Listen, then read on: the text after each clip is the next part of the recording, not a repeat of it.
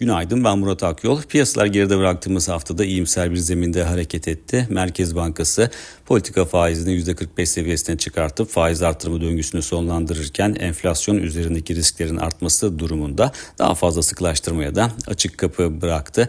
Diğer taraftan ABD-Türkiye ilişkilerinin de Türkiye'nin İsveç'in NATO üyeliğine onay vermesinin ardından iyileşmeye devam ettiğini gördük ve F-16 satışında da ilerleme sağlandı. E, bu kapsamda BIST 100 endeksi e, Ekim ayından bu yana aşamadığı 8150 puanın net şekilde üzerinde kapanış yapmayı başardı ve yeni hafta öncesinde de teknik açıdan pozitif sinyaller verdi.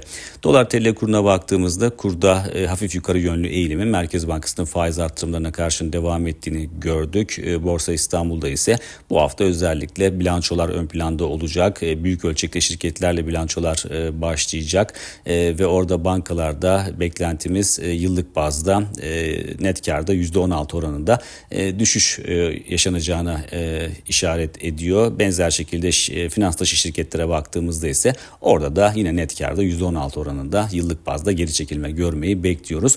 Bilançolar 20 Mayıs'ta son bulacak biliyorsunuz. E, enflasyon muhasebesi nedeniyle şirketlere 10 haftalık ek süre verilmişti. Bu nedenle bilançolar da Mayıs ayına kadar devam edecek. Tabii ki temettü ödeme programlarının da bundan etkilenmesi muhtemel görünüyor. E, yurt dışına baktığımızda ise yurt dışında bilançolar Amerika'da karışık bir sinyal ortaya koyuyor. Fakat e, buna karşı makroekonomik verilerin dirençli olması risk iştahının canlı kalmasını sağlıyor ki geçen hafta 3 ana endekste artı bölgede kapanış yaptı.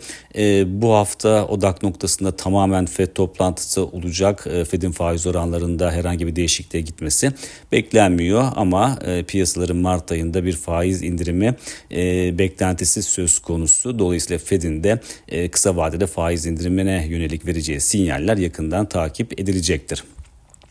E, bilançolar açısından da Amerika'da bu hafta yoğun bir hafta olacak. E, S&P 500 şirketlerinin e, 102 tanesi bu hafta bilançosunu açıklayacak ki bunlar arasında e, piyasa değeri açısından ilk 4'te ilk 5'te yer alan şirketler de var. Dolayısıyla son dönemde zaten piyasaların daha çok e, büyük ölçekli şirketlerle yön bulduğunu düşünürsek bu hafta da hareketliliğin yüksek olması e, olası görünüyor. E, diğer taraftan makroekonomik veri tarafına baktığımızda ise Cuma günü Amerika'da tarım dışı istihdam rakamı açıklanacak. Bu da piyasaların e, bu hafta odaklanacağı, e, başlıca makroekonomik veriyi oluşturuyor.